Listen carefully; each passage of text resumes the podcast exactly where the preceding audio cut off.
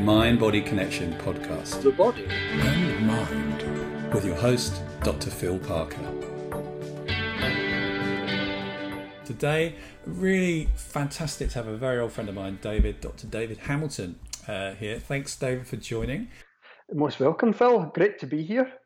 So I know you're just back from Spain, and you're getting your head together. So I'll just remind you of who you are, seeing as you've been on holiday. So David is uh, started off as a PhD in organic chemistry. Um, but in that process, he got really interested in the placebo effect and then started a new career as a kind of expert author on how the body and mind interact. Uh, he's written 10 books, uh, some amazing bestsellers, including The Five Side Effects of Kindness. And uh, he's also featured in a recent documentary, Heal, on Netflix. Anything else you'd like to add to that? Uh, no, I think you've pretty much nailed it there, Phil. it's always weird, even hearing my bio, you know, hear people uh, describe me, you know, because I, I, I, just, I'm always pretty low maintenance, really. And I, I go on stage, I'm not really that bothered about, you know, that there's a Scottish guy here usually is good enough for me. I think it's nice to give it a context because, as I said uh, before we started rolling today, and there's some amazing people on this podcast who volunteer their time, and you're one of them. You know, someone who's been doing this for a long time, and the kind of basic premise of the of the podcast is to to look at the whole of the mind body connection and.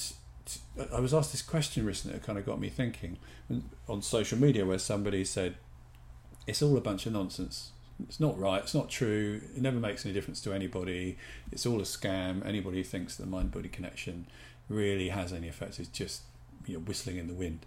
And I was like, that's that's fascinating to hear that conversation because your experience, my experience, uh, and the research that we've read and some of the research we've done clearly doesn't say any of that. And yet, uh, for many people, the mind-body connection is a bit weird and a bit strange for, for you and me because we've worked in it for such a long time. It's like, well, of course, it's, it's, it's, part of the podcast is uh, just kind of um, setting some clarity about about this whole field.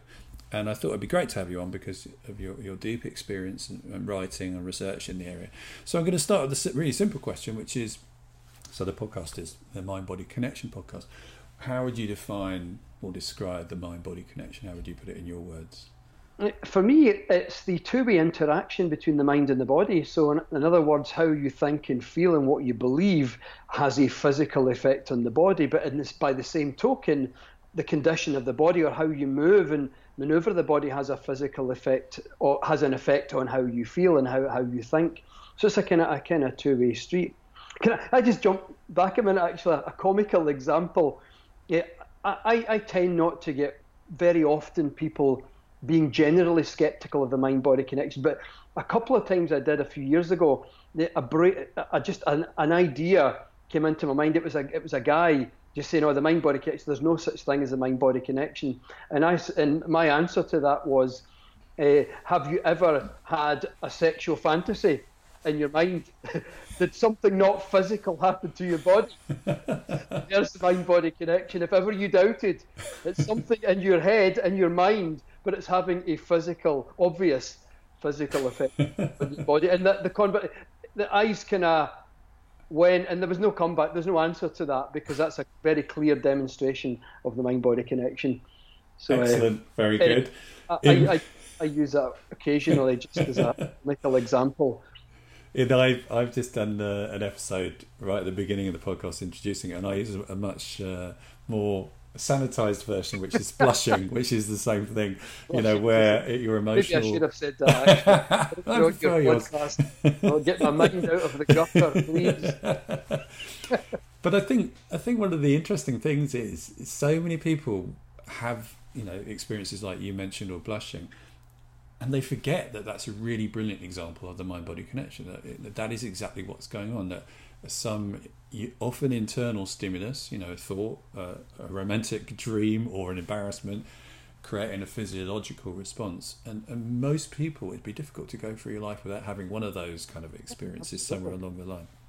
So um, I also like what you were talking about uh, about the two wayness of it you know the, the body and the mind not not just the mind affecting the body, but it, it also being a two way street. uh, which is very important. And um, this old uh, uh, one of the questions, of course, is you know we talk about the body, the mind-body connection. Are they even distinct? Because if they if they're connected, that would suggest that one is different from the other. What, what's your mm-hmm. take on that? I think we have the experience of the everyday experience of mind and body being distinct, but I don't think you can really disentangle them in the sense that one is always each are always affecting each other. So it's like time and space. You know, time and space really, if if you speed up, if you go much faster, then time and space contract. So time and space is malleable, and so for all intents and purposes, they're really the same thing. But our everyday experience is of them being two separate entities. Like we experience the elapsing, elapsing of time, we experience the movement from one place to another. Similarly, we experience the, the mind is something that to ev- to us in our everyday experience feels distinct. But if you if you to pick down into the depths of it, you'll find that maybe they're just two versions of the same thing, and it's just two different expressions, two different ways to look at the same thing. But ultimately, I think they're much more entangled than our everyday experience would have us believe. Whether mm. they are the same thing or not, I'm not entirely sure, but they are certainly very closely entangled, if you want to use that kind of language. Yeah, yeah I think entangles quite an interesting way of saying it. Uh, the other thing that I think is quite useful to, as a starting point is what how would you summarize some of the core ways in which these two things interact? What are the physiological mechanisms going on that are really clear around the mind body connection for you? Yeah. Well, well there's, there's, a few, for example, the placebo effect. First, I mean, I mean, there's been so much research pinning down how that works. For example, when a person believes, let's say for pain, for example, which is a very well known uh, example, and very, very similar research with Parkinson's as well is when a person believes they're receiving a painkiller, but it's really a sugar tablet, it's a placebo, their brain will produce its own natural painkillers. So the brain has natural versions of morphine called endogenous opiates. They're endogenous to your body, they're your own. And so the brain produces its own natural version to deliver the result that you're expecting. Similarly, with Parkinson's disease, which has also been well studied in the, in the same context, that when a person is receiving a placebo, but believes, for example, apomorphine, which is a, an actual real Parkinson's drug, people receiving the apomorphine, the brain produces dopamine, but people who believe they're receiving apomorphine, yet it's a saltwater injection, the brain also produces dopamine. So, in other words, it's producing what it needs to, the brain produces what it needs to produce to deliver the result that you believe is supposed to happen or that you're expecting to happen. So that's one aspect that's been tied down. Another aspect of the mind body connection that's well understood is stress. And people tend not to think of this as the mind body connection. But when you feel stressed, and it's not the you know, it's not the situation itself, it's how you feel about the situation. That feeling of stress generates stress hormones like adrenaline and cortisol, which bring about physiological effects on the arteries, the immune system, etc. But the, I mean, the opposite of that is when you feel the the feelings associated with kindness and compassion, which we call elevation. Now that generates, I call them kindness hormones. Uh, oxytocin, for example, which acts not only on the brain and on the gut, but it also acts on the arteries and causes a, a blood pressure lowering effect. And all another aspect that's been well understood is when you visualize something. For example, if you visualize uh, moving a muscle, like lifting weights, for example, or you know hitting a golf a golf shot, or t- hitting a tennis racket, uh, or even moving your body in any particular way, that if you repeatedly do the visualization, it causes physical structural changes to brain circuitry which has a corresponding physical effect in the body. And, and so the, the brain begins to shape itself through neuroplasticity, but at the same time, the body begins to change in the strength of the muscles, even in the elasticity of the muscles, or the way in which the muscles are able to move compared to previously. So these are different ways that I think the mind body connection is very, very well understood uh, you know, really well understood in science, and there's really clear mechanisms for how it actually happens. Brilliant. I mean, those, those studies are fascinating stuff. The, the, placebo study, I've seen a recent version of that, which I think again was Benedetti, but I'm not sure who. they found that the response was even more heightened if people had already been given the true drug, so they'd had an actual experience of physiological change from the drug.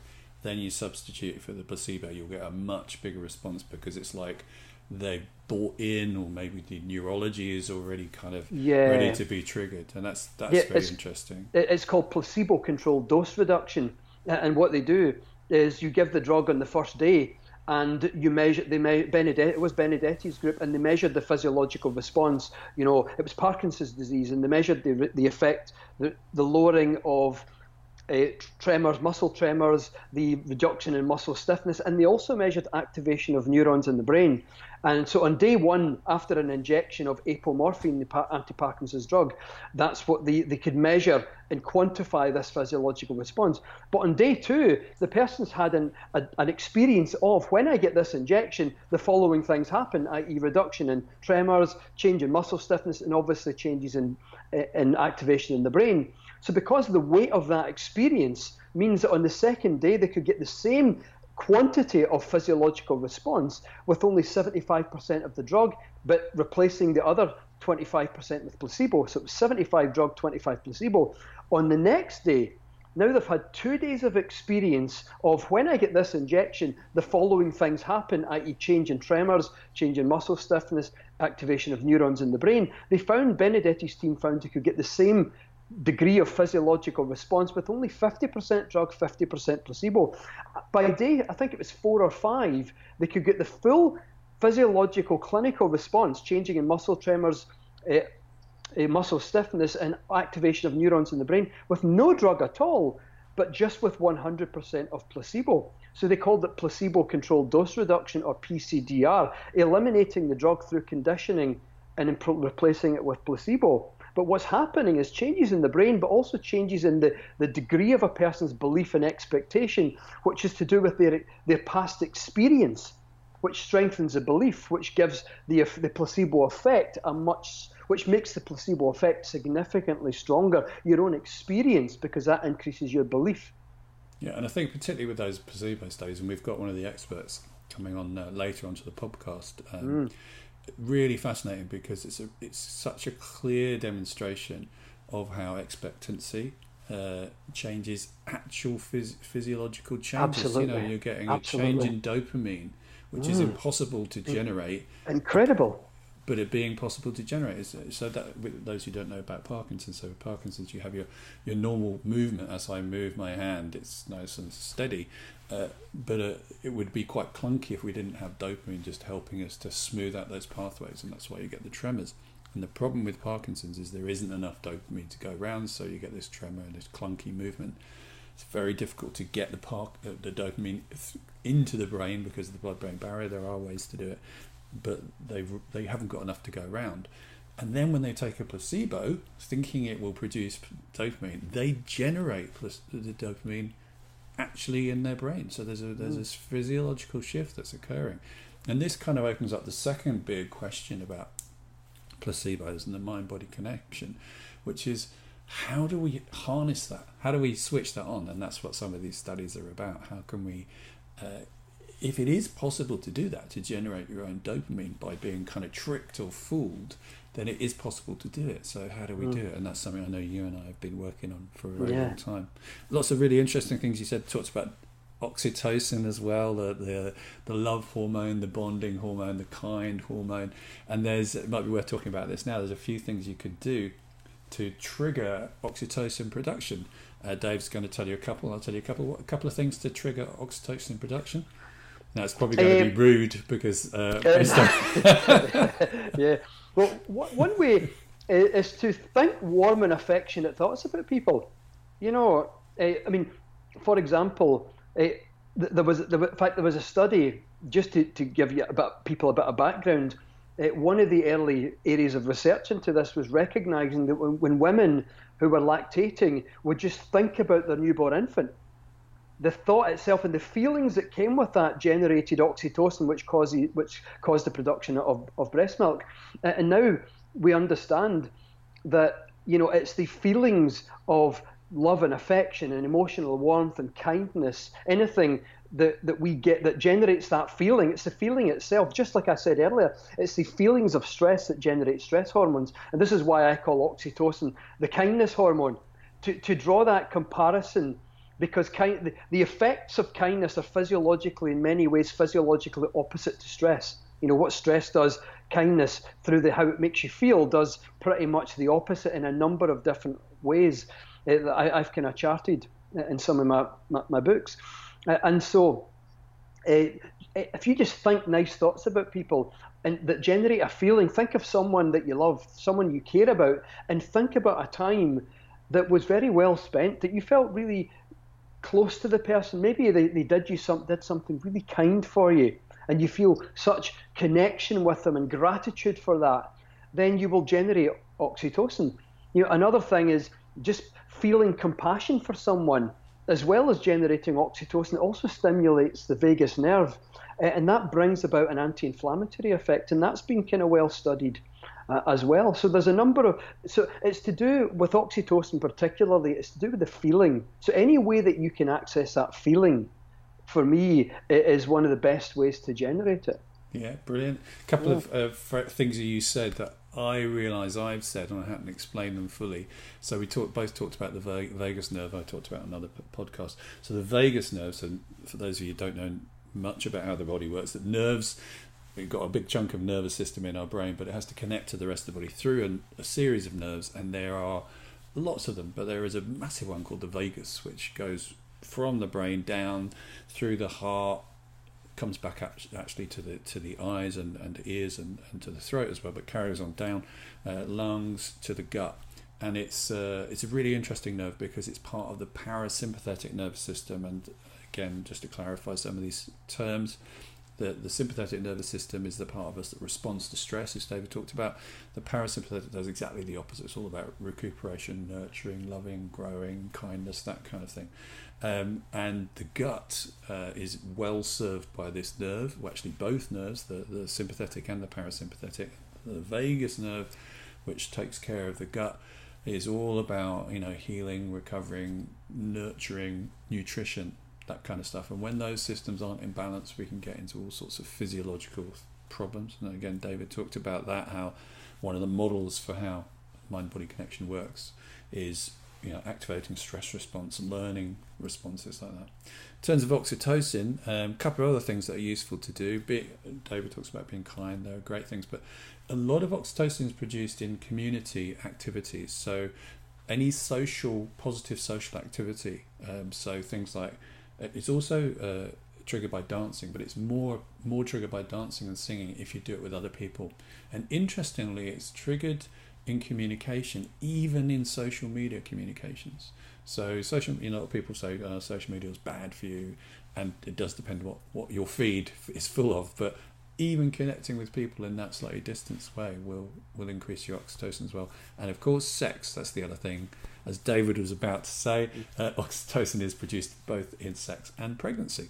And hugging so, as well. And hugging, hugging, of hugging course. But the well. hug has to be long, doesn't it? Not yeah, short yeah. hugs and better if you look at someone's in the eye at the same time if you can do both those things. So yeah, oxytocin, great stuff. So then let's move on to we talked about a little bit about research, but I wonder um, in your studies and if you read Dave's book, which which are great, uh, they're really. Um, really approachable, easy to digest descriptions of some of the really key bits of research in the field. Um, so for you, do you have a favourite piece of research that you always kind of go, I really like that research, or that's something I always talk about that you haven't already mentioned? Yeah, well, I, I, there's so many studies that I love, but but one I, I talk about quite a lot is it was led by a professor at Harvard called Alvaro Pascual-Leone, and he had a group of volunteers play a sequence of notes on a piano, and he played the five five notes going plump plump plump plump plump up and down a scale for two hours on five consecutive days. And he, he measured activation of the brain and he found that the region of the brain connected to the finger muscles had literally grown uh, substantially. In fact, it was about 30 to 40 fold increase. But a separate group of people, instead of playing the notes with their fingers, they closed their eyes and played the notes in their mind. And it, you might you could call it kinesthetic imagery. Like you imagine the feelings, the sensations, as if you, as if you really were moving your your fingers, but you're not.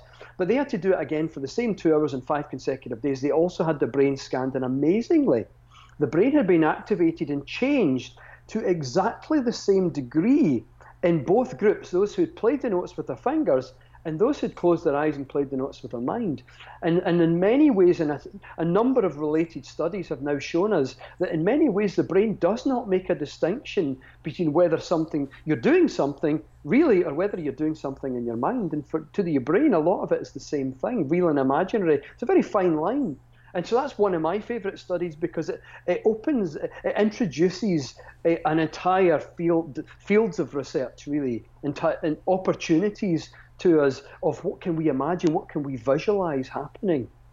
Yeah, it's funny you picked that one because I was thinking about that when you were talking earlier about uh, using our brain and neuroplasticity because that's such an interesting study, isn't it? That they, mm. you would imagine people often go, just thinking about something doesn't cause a different flu. It really, really does. And of course, there's other studies by Davidson where he studied prolonged uh, people who very experienced meditators, and they found that there was really significant changes in their particular parts of the brain, the insula, if you're interested, mm. uh, of their brain just by meditating. And and I also talked about another study, which is one of my favourite ones, where somebody took um, people through had probiotic yogurts, and what they found by having eating these yogurts over a, quite a short period of time, that there was again changes in the brain because of this upward travel of information from mm. the vagus up to the brain.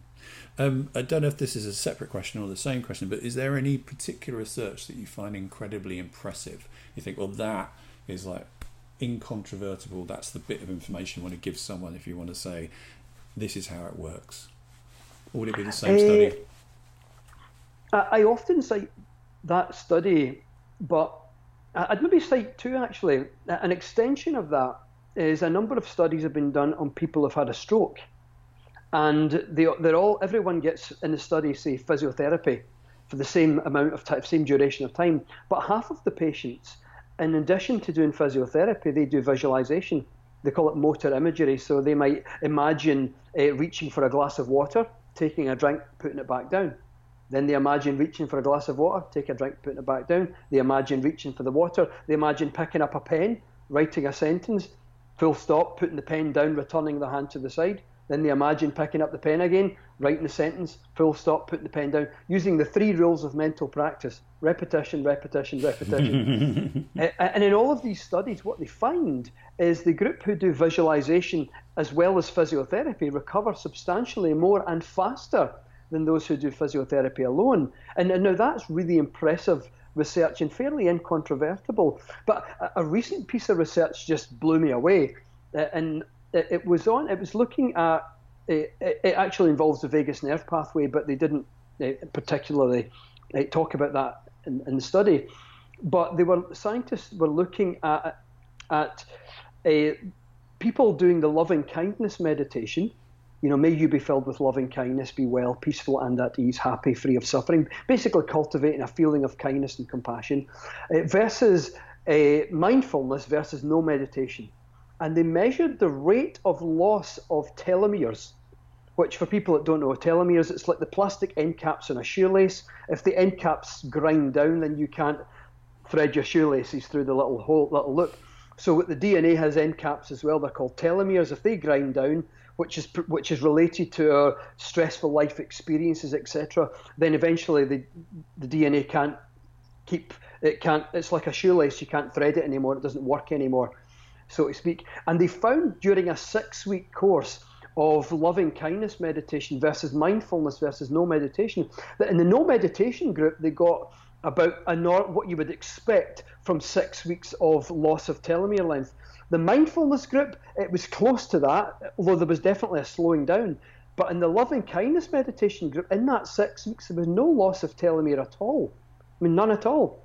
So, so during that six week period, it seemed to be that the experience of kindness and compassion had offset the, the typical loss of telomere length that you would get during that six week period. You know, and I would suspect that it involves the vagus nerve pathway. There's probably more going on with epigenetics, but but certainly that's what the study found, and I thought that was amazing. Very recent, actually, just done this year, and I thought that's phenomenal. research because that's looking at the aging process in the in the DNA itself in the mm. cells themselves.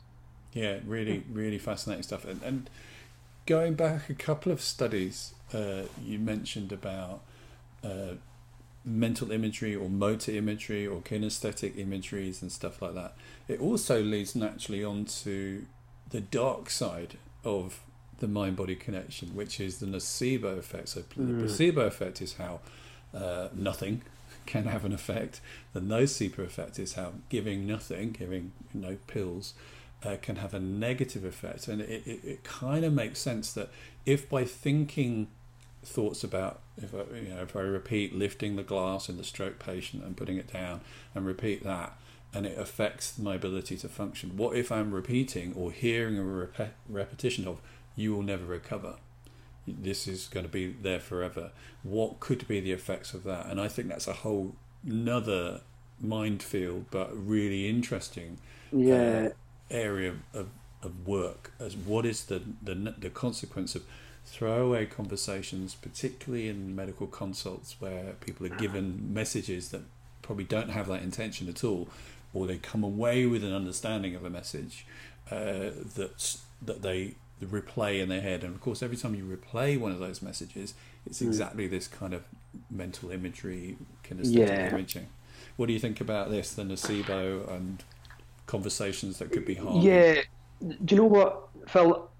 I, I oftentimes I have sidestepped the issue intentionally because I, don't want people to get scared. I, I because I'm I'm often asked this type of question in talks and workshops, and I usually I try to steer people towards uh, just using the positives. And one of the answers I I could you know there's a lot I could go into a lot more detail, but one of the answers I use I often give is the research showing how to really positively, powerfully affect the body is repetition of something that you're intending and visualizing. But when we have negative thoughts, we're not really putting the same effort into it. You know, for example, visualizing the piano study, visualizing, you know, playing the notes on your fingers. Tip also people visualize studies showing people visualizing the immune system destroying cancer cells, for example, can enhance the effectiveness of the immune system. But we're repetitively visualizing the same thing, putting a lot of mental effort into it over a considerable period of time. I don't think we tend to put the same effort into intentionally visualizing negative thoughts. They kind of come fleetingly. So, so what I tend to give as an answer to people, just partly because I don't want people to get scared, is say that when we're actually harnessing visualization, we're we're putting more mental effort into the positives, intending them far more than we are with the odd negative comment. But what sometimes gets in people's heads is the throwaway comment that this will never work, or the throwaway, especially if it's someone who you respect, like a doctor, for example, or a consultant who said this will you this would never work for you, this is incurable, for example.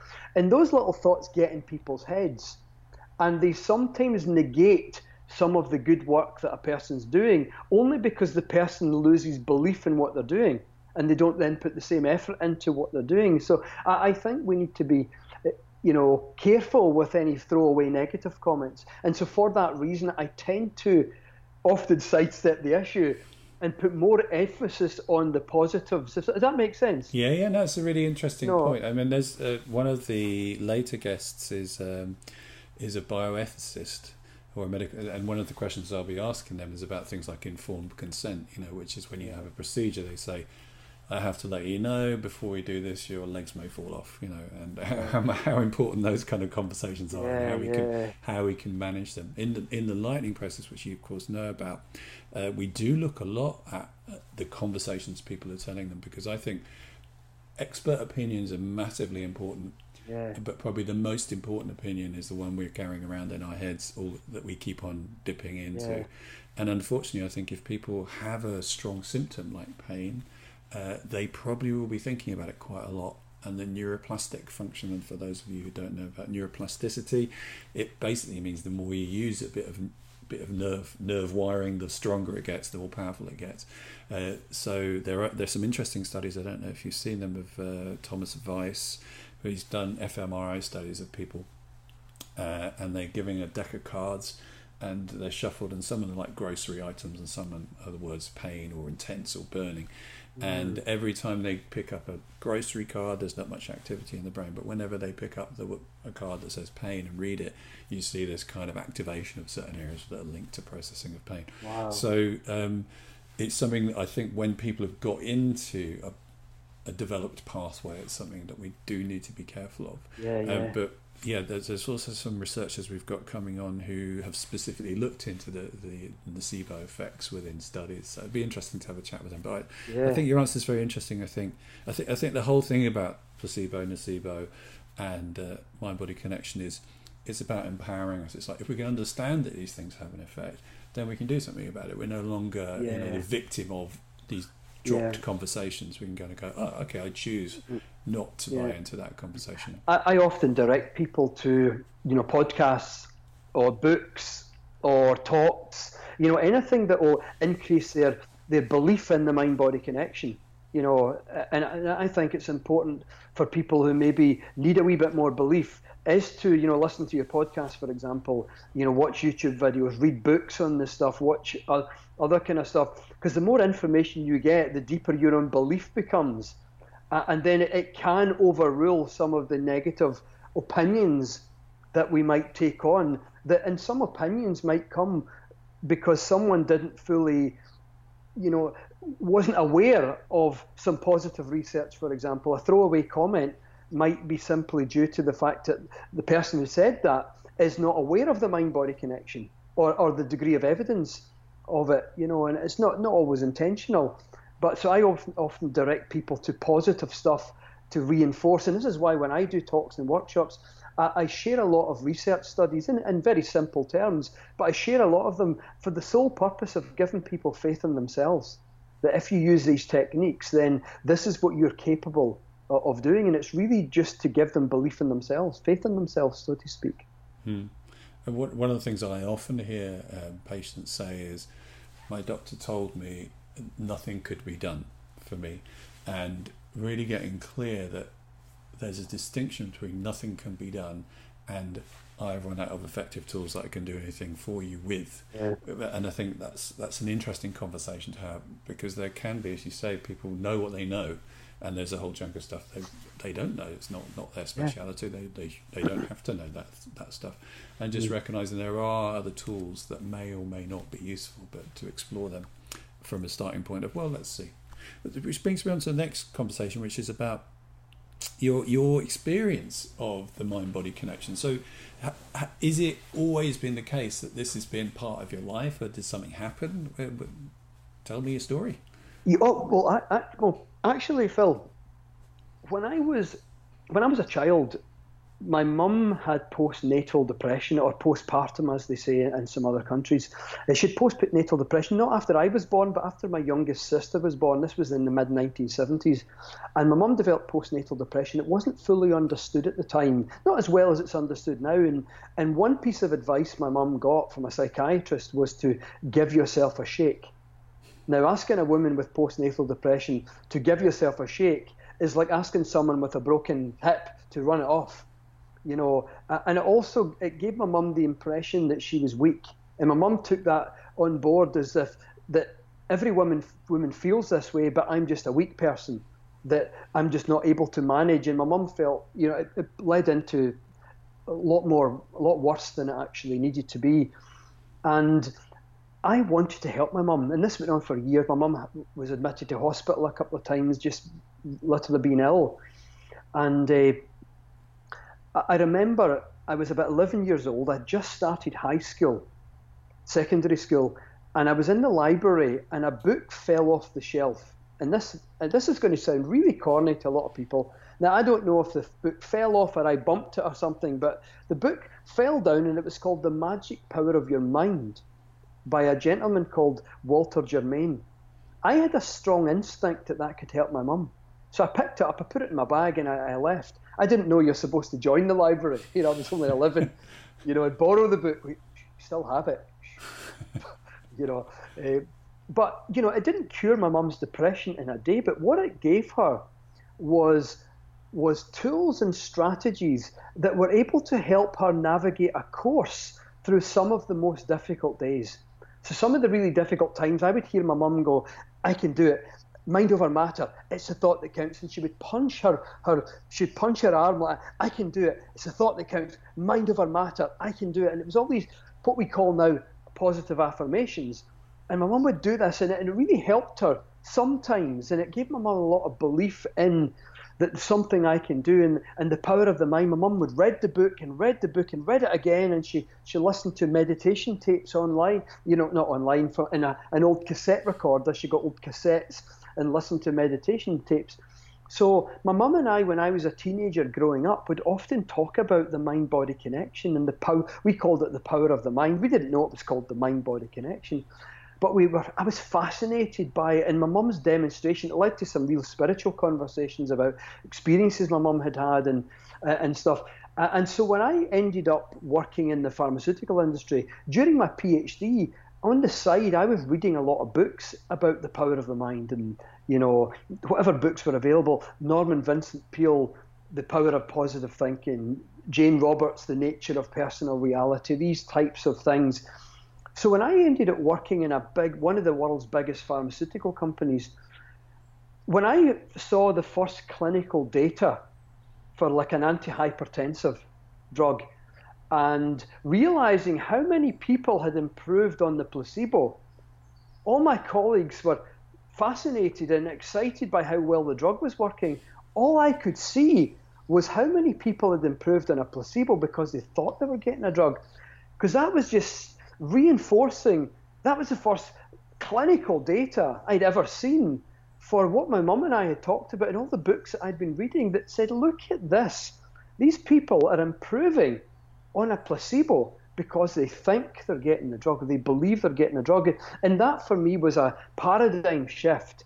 You know, taking stuff that I had talked about with my mum and read about in books, and here I was looking at data myself, going, whoa. And so I think if it hadn't been for my experience with my mum, and the book falling off the shelf and all the conversations the hours and hours and hours of conversations my mum and I would have that prompted me to read all these books during my time doing my PhD. I didn't read novels in the evening. I read books about the mind because that was my interest because that's what my mum and I talked about. If it wasn't for that, I think my life would have taken a different path and I don't think I would have found the placebo effect quite so interesting. Certainly not interesting enough that I would resign from my very well paid job after four years and, and with a dream to write books and educate people on the on how the mind and emotions can impact our health. I don't think if you wanted me to tell you a story, that's my story. I don't think my life would have gone the way it did had I not had that not happened with my mum. You know, mum and I having these conversations. Well, I think you know, for many researchers, the, the, the placebo response in your control group, the bit the, the, guys who aren't getting any of the intervention, is a bit annoying, you know, because statistically you've got to then factor that out of both groups, and and so many researchers, you know, statistically find the placebo effect difficult.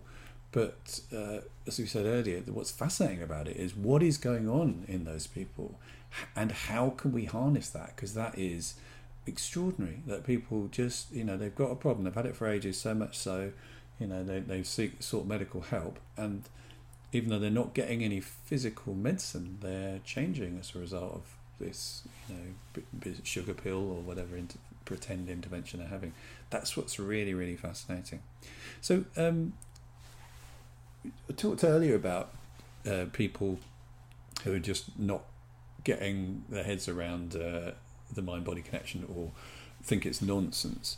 Um, what's your understanding of people with that particular map of the world? How, how, how, do you kind of understand how they see the world when there is loads of evidence that supports this? Do you have a position on that or thoughts? You know, generally speaking, Phil, I, I think it's just they don't have, they're not aware of the, the research.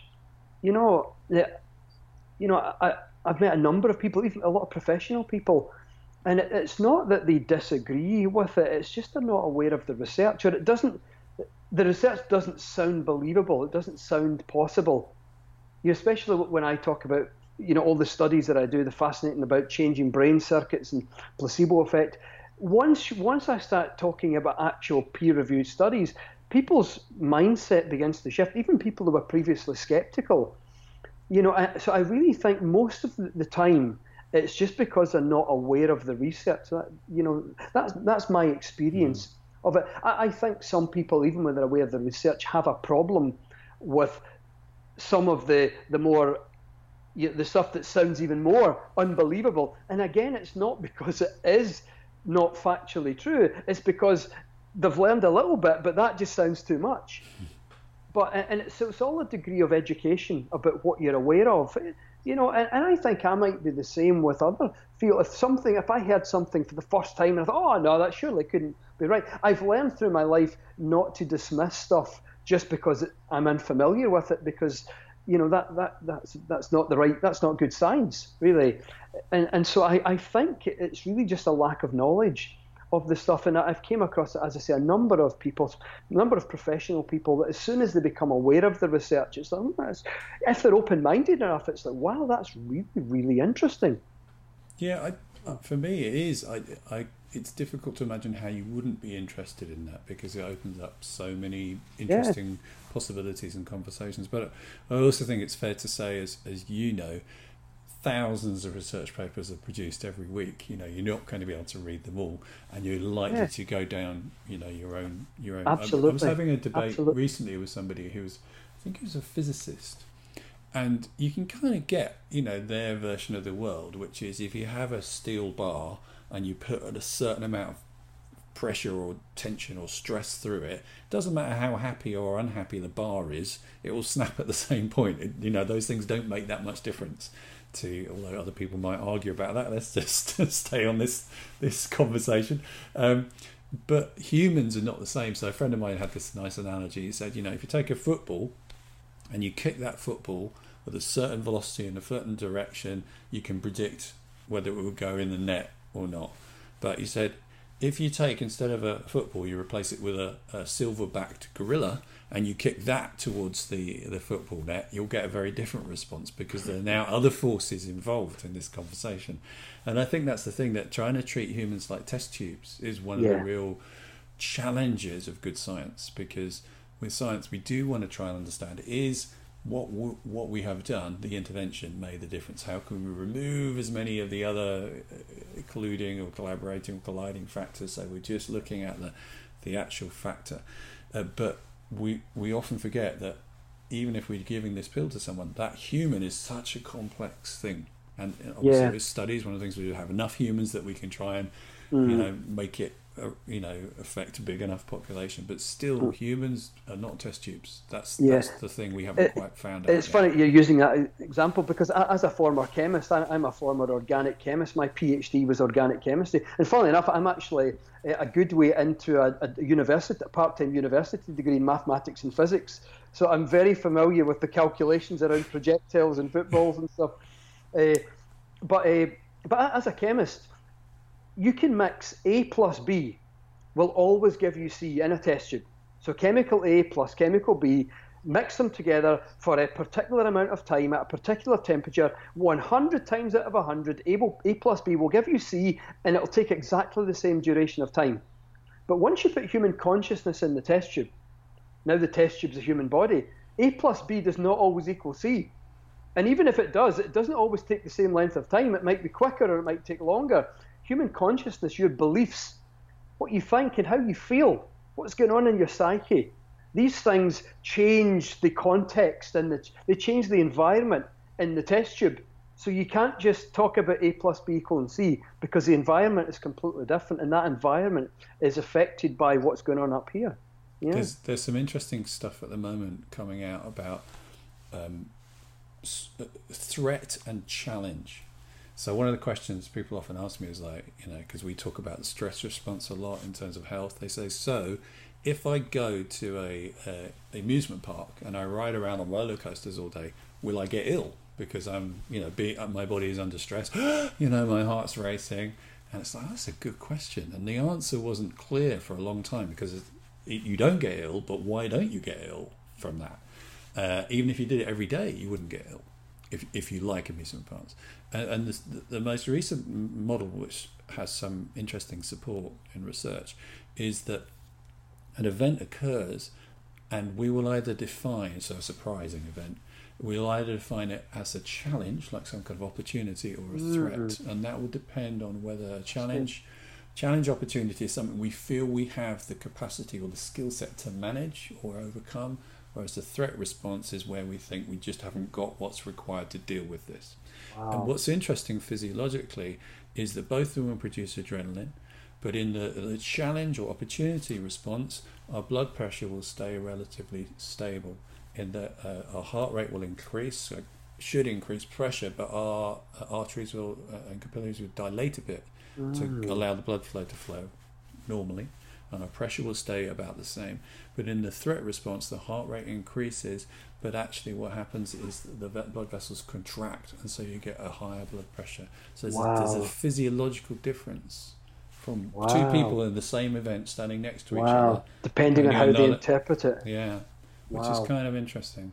Yeah, yeah. Um, so yeah, threat and threat and challenge, or, or, or opportunity mm-hmm. challenge, um, and I guess um, that leads us into the future of the mind body connection. So, what what research would you love to see?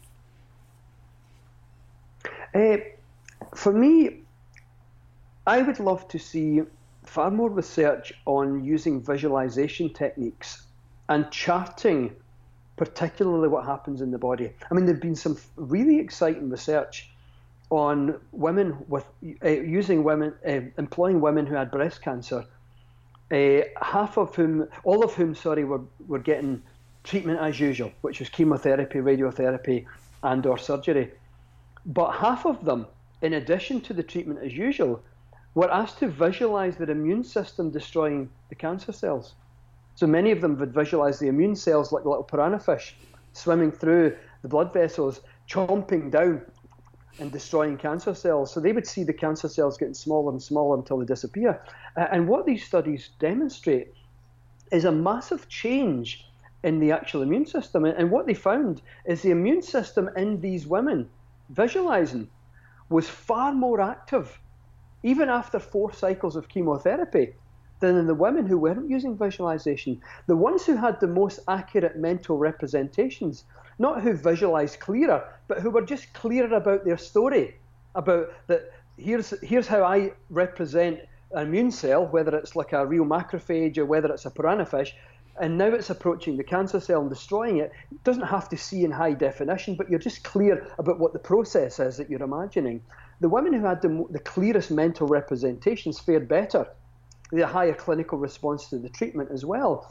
So I would love to see much more research looking at different visualization techniques applied to even serious conditions, not instead of medicine, but in addition to medicine. Just like what they did with the, the, the, cancer study, a bioethicist, for example, would probably find that interesting. It's not visualization instead of of treatment. It's treatment plus visualization compared with treatment as usual kind of thing. Uh, and so I would love to see visualization techniques being applied to lots of different conditions and figuring out from research the best way to visualize different conditions. And what types of visualizations might be more effective? Like, should we always visualize the immune system, or should, could we approach the same disease by visualizing something entirely differently but visualizing a different mechanism, for example. You know, if I was an academic, I would be studying the, the different aspects and pinning down the me- different mechanisms. And, and, you know, I've collected a lot of data myself, but anecdotally, I'm, I suppose, from just chatting with hundreds, thousands perhaps of people over, you know, 15 years of, giving talks and workshops. And I, you know, I, I see patterns myself. But if I was an academic, I would study it you know, in, in a lot more detail, looking at the actual substances and the mechanisms uh, involved, just so that we can figure out the best way to approach different conditions and exactly what happens in the body and studying the degree of effect that you get from visualization. Mm. Yeah.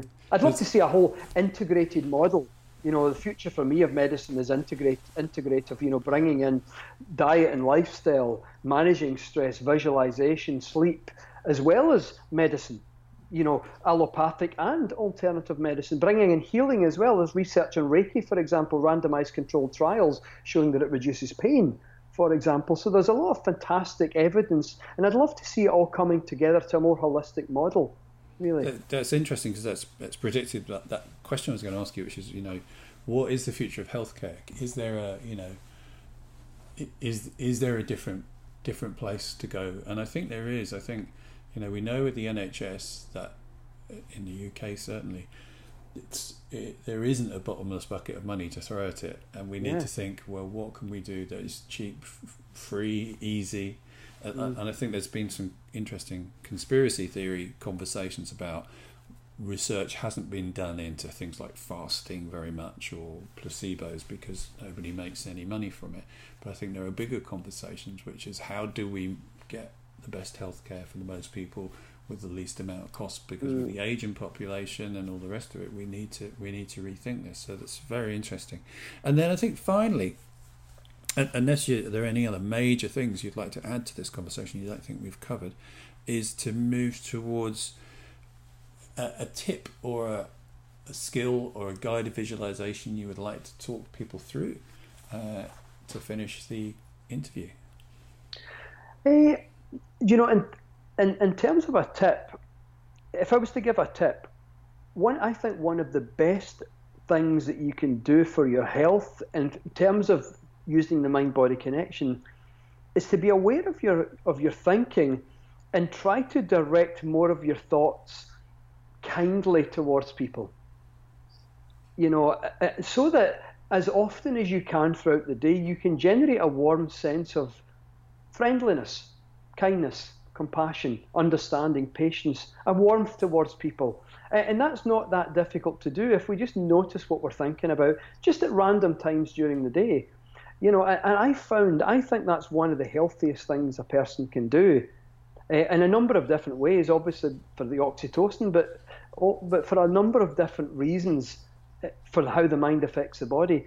I personally feel that's one of the healthiest things we can do is just direct more of our thinking towards thinking nice things about people, just being patient with people, being being willing to understand, reaching out and connecting with people, even if it's just in your mind, physically great, but even if it's just and thinking appreciative of someone instead of judgmentally about someone, being patient in your mind with someone instead of being condemning or, or critical, being willing to being willing to understand rather than to, to always judge. And I think that's a little shift that we can all make in varying degrees. And with a little bit of work, I think it's one of the best things a person can do for the mind and for the way that their mind then impacts their body. And also, of course, if you do that, not only will it affect your mind and your body, but by being nicer to other people, it will also influence them. The Absolutely. Absolutely. Yeah. Brilliant. Mm. Well, thank you very much, David, for spending your time with us, uh, talking about this stuff. Really interesting. It's been a could pleasure. Have for, to, could have talked for hours, I think, but we just about managed to keep it to about 52 minutes. That's um, very good. So, uh, anything else you'd like to add? Anything you want to say, or any, no, I, th- where, where can people get in touch with you?